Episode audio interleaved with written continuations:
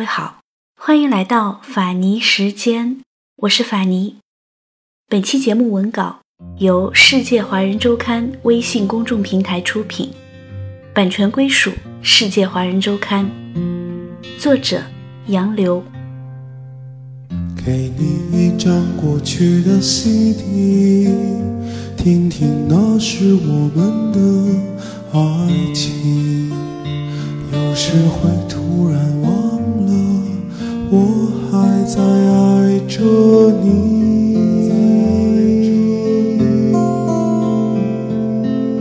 再唱不出那样的歌曲，听到都会红着脸躲避。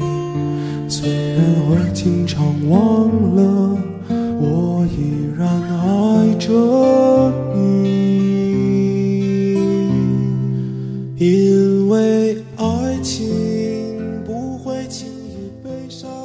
北京陶然亭畔，两块汉白玉石墓碑并排而立，这便是民国四大才女之一的石平梅和中共早期领导人高君宇死后殡葬的坟冢，似乎在诉说着上世纪二十年代广为流传的一段佳话。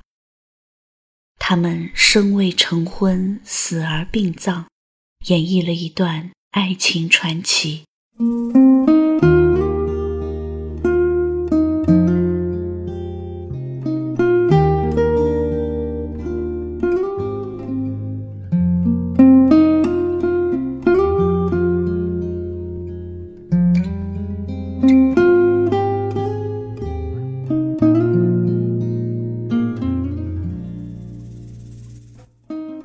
平梅，中国近现代女作家、革命活动家，与张爱玲、吕碧城、萧红并称民国四大才女，以诗歌见长，有“北京著名女诗人”之誉。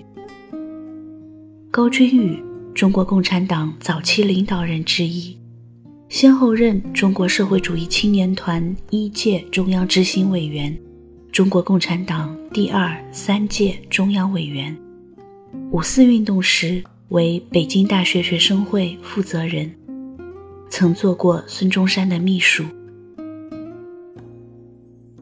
他们的相识始于一次山西同乡的聚会，在聚会上，高君宇被石平梅的气质所吸引，他此前已在《京报》上读过她的作品。为他过人的文采所沉醉，石平梅也被高君宇温文尔雅的言谈举止、拳拳爱国之心所打动。聚会之后，两人留下了通讯地址，频繁的书信往来，互诉衷肠，谈人生，谈理想，谈文学作品，谈家国命运。一个是温婉诗人。一个是热血才俊，当爱的火花在两人之间渐渐萌发，石平梅却有意用冷水去浇灭，因为她无法忘怀曾经的初恋之痛。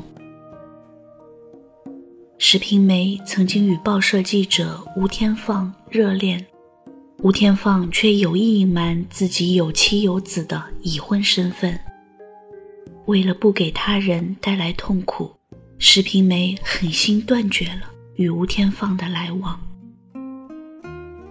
爱情幻灭，创伤未平，遭受欺骗的初恋经历，让石平梅抱定了独身主义的宗旨，内心也筑起了篱笆与荆棘。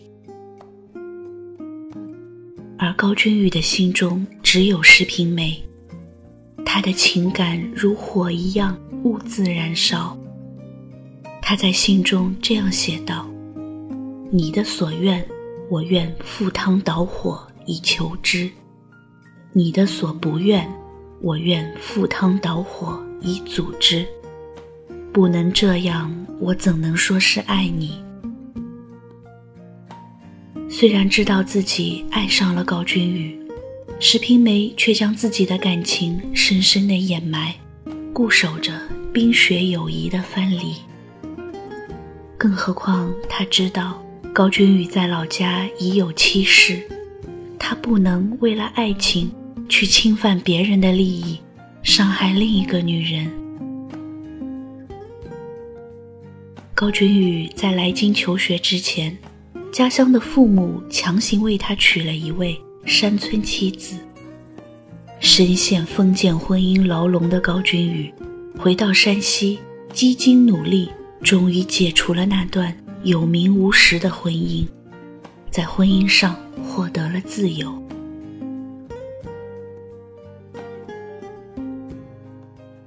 初秋的一天，高君宇约石平梅来到了北大的湖边散步，他把自己解除婚约的事告诉了石平梅。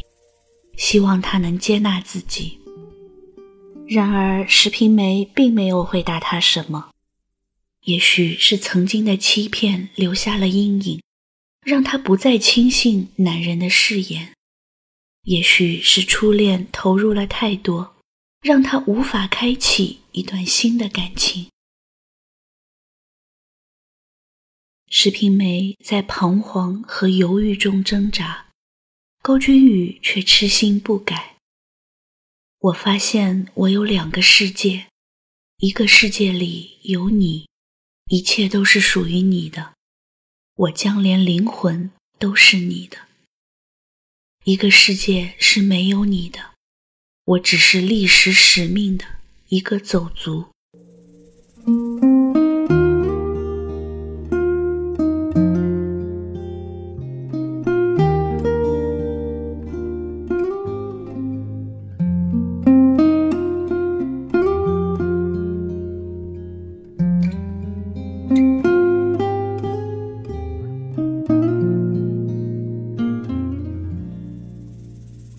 一九二三年十月，投身革命事业的高君宇积劳成疾，被安排在北京西山养病。秋意正浓，看着满山红叶，高君宇触景生情，采来了一枚红叶，题了小诗寄给了石平梅：“满山秋色关不住，一片红叶寄相思。”高君宇寄来的红叶和小诗，如石子一般搅乱了石平梅平静的心海。初恋的惨痛记忆挥之不去，让他对爱情不敢憧憬。可是高君宇的赤诚又让他备受感动。犹豫了好久，在极度矛盾中，石平梅。还是选择了逃避。他在红叶的背面凄楚地写道：“枯萎的花篮不敢承受这片鲜红的叶儿。”收到信后，高君宇很失望，也很困惑。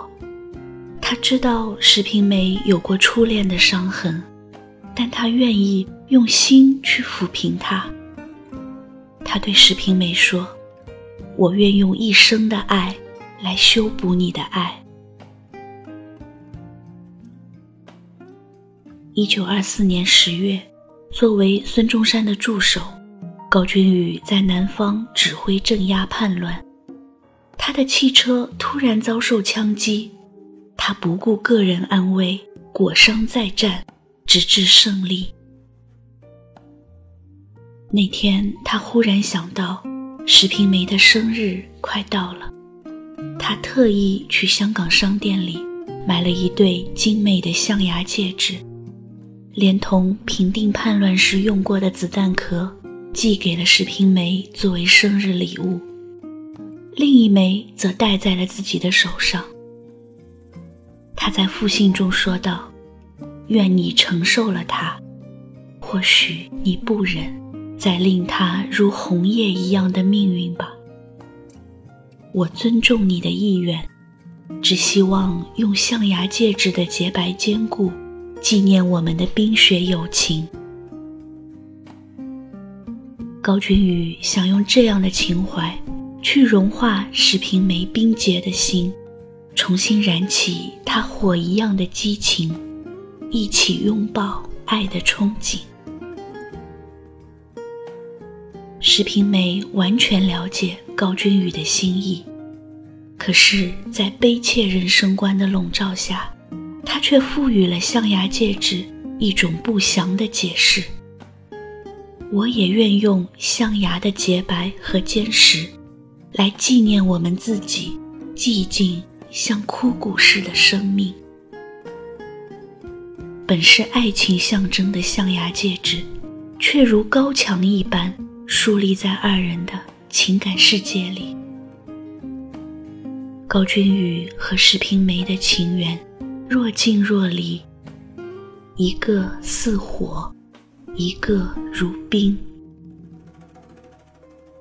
高君宇急于要打开他的心扉，石平梅却紧闭着那扇门帘。女子的自尊一旦变得固执己见，再好的钥匙也会被弯曲的打不开心锁。在以后的日子里，高君宇选择了等待，他想用时间。来磨平石平梅心底曾为爱情受过的那些创伤。太想爱你是我压抑不了的念头，想要全面占领你的喜怒哀愁。你已征服了我，却还不属于我，叫我如何不去猜测你在想什么？太想爱你是我压抑不了的折磨，能否请你不要不要选择闪躲？只想爱你的我，太想爱你的我，难道只能在迷雾中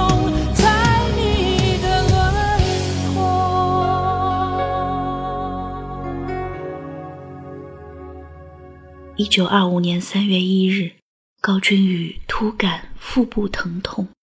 直到病情恶化到不能行动，才停下工作，回到住所。本以为又是肺病发作，经医生会诊，才知道得了急性阑尾炎。病来如山倒，高君宇住进了医院。石平梅闻讯，立即前往看望，看着。积劳成疾、相思成病的高君宇，石平梅冰冻许久的心开始融化，终于流着泪，以真心相许。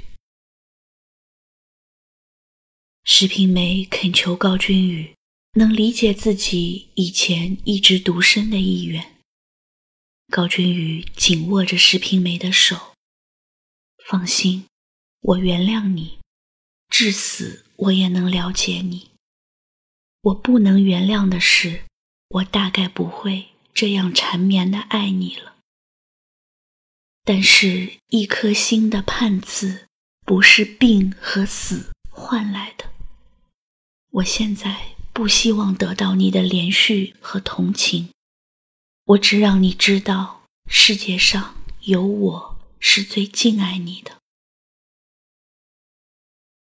不幸的是，高君宇的病情不断恶化，他感到自己的生命即将走到尽头，不由自主地拉着石平梅的手说：“如果我的生命不在，感谢你的关心，请把我埋在陶然亭畔，那里留过我们曾经散步的脚印。”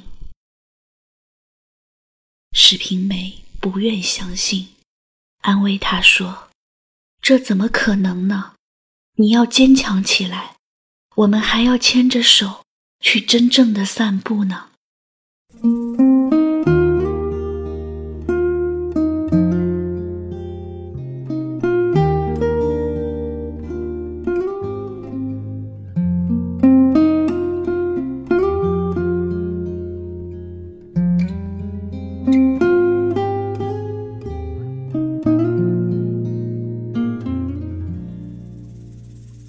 一九二五年三月五日凌晨二时四十分，一代才子高君宇病逝于北京协和医院。他一生为革命奔波，壮志未酬，爱情未果，终年二十九岁。当年的追悼会在北大三院礼堂举行，由赵世炎主持，李大钊、邓中夏、王若飞、邓颖超等出席或送了挽联。石平梅送的挽联是：“碧海青天无限路，更知何日重逢君。”高君宇入殓时。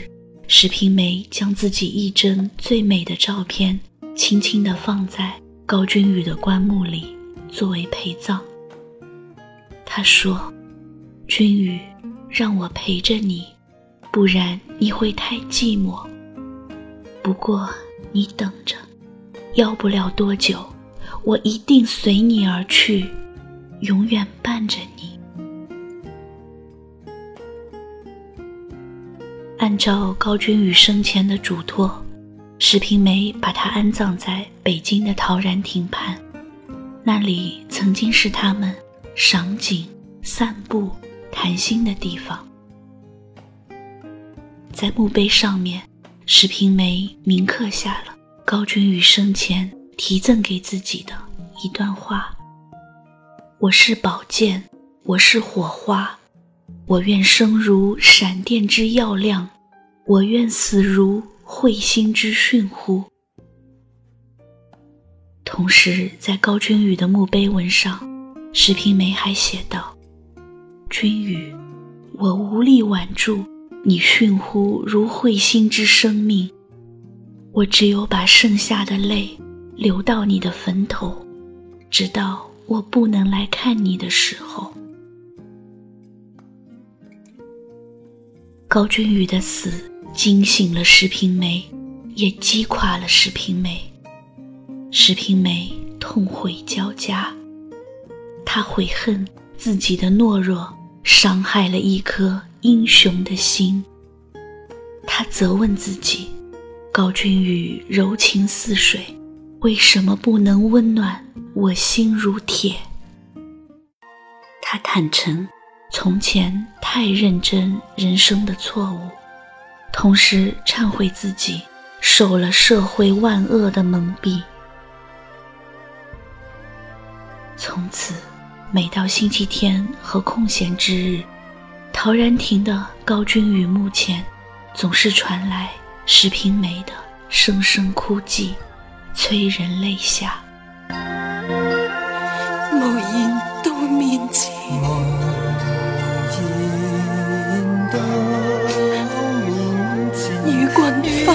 杯水，情中有浓意，情中有浓意，流出心底最，心底醉，不论怨或愿，不论怨或愿，莫说蝴蝶梦，莫说蝴蝶。你此生此世，今生今世前世，身上飞过万世千山。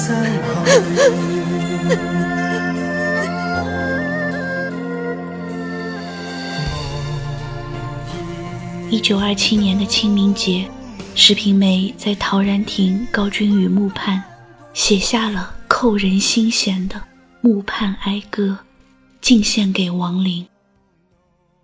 我爱这一杯苦酒，细细斟，邀残月与孤星，和泪共饮。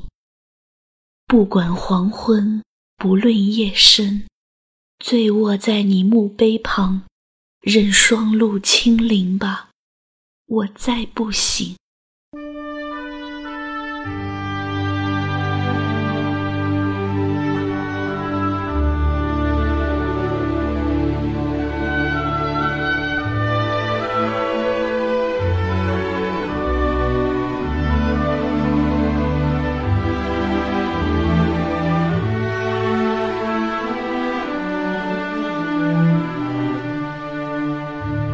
高君宇走后，许多青年才俊向石平梅示爱，石平梅明确拒绝了他们。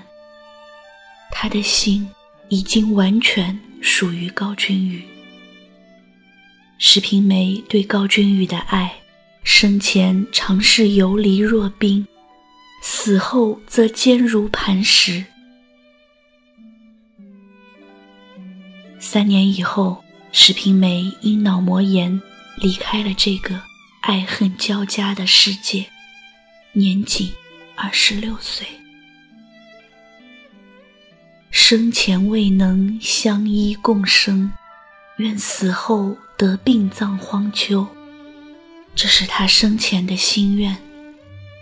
朋友们便将石平梅葬在了高君宇的旁边。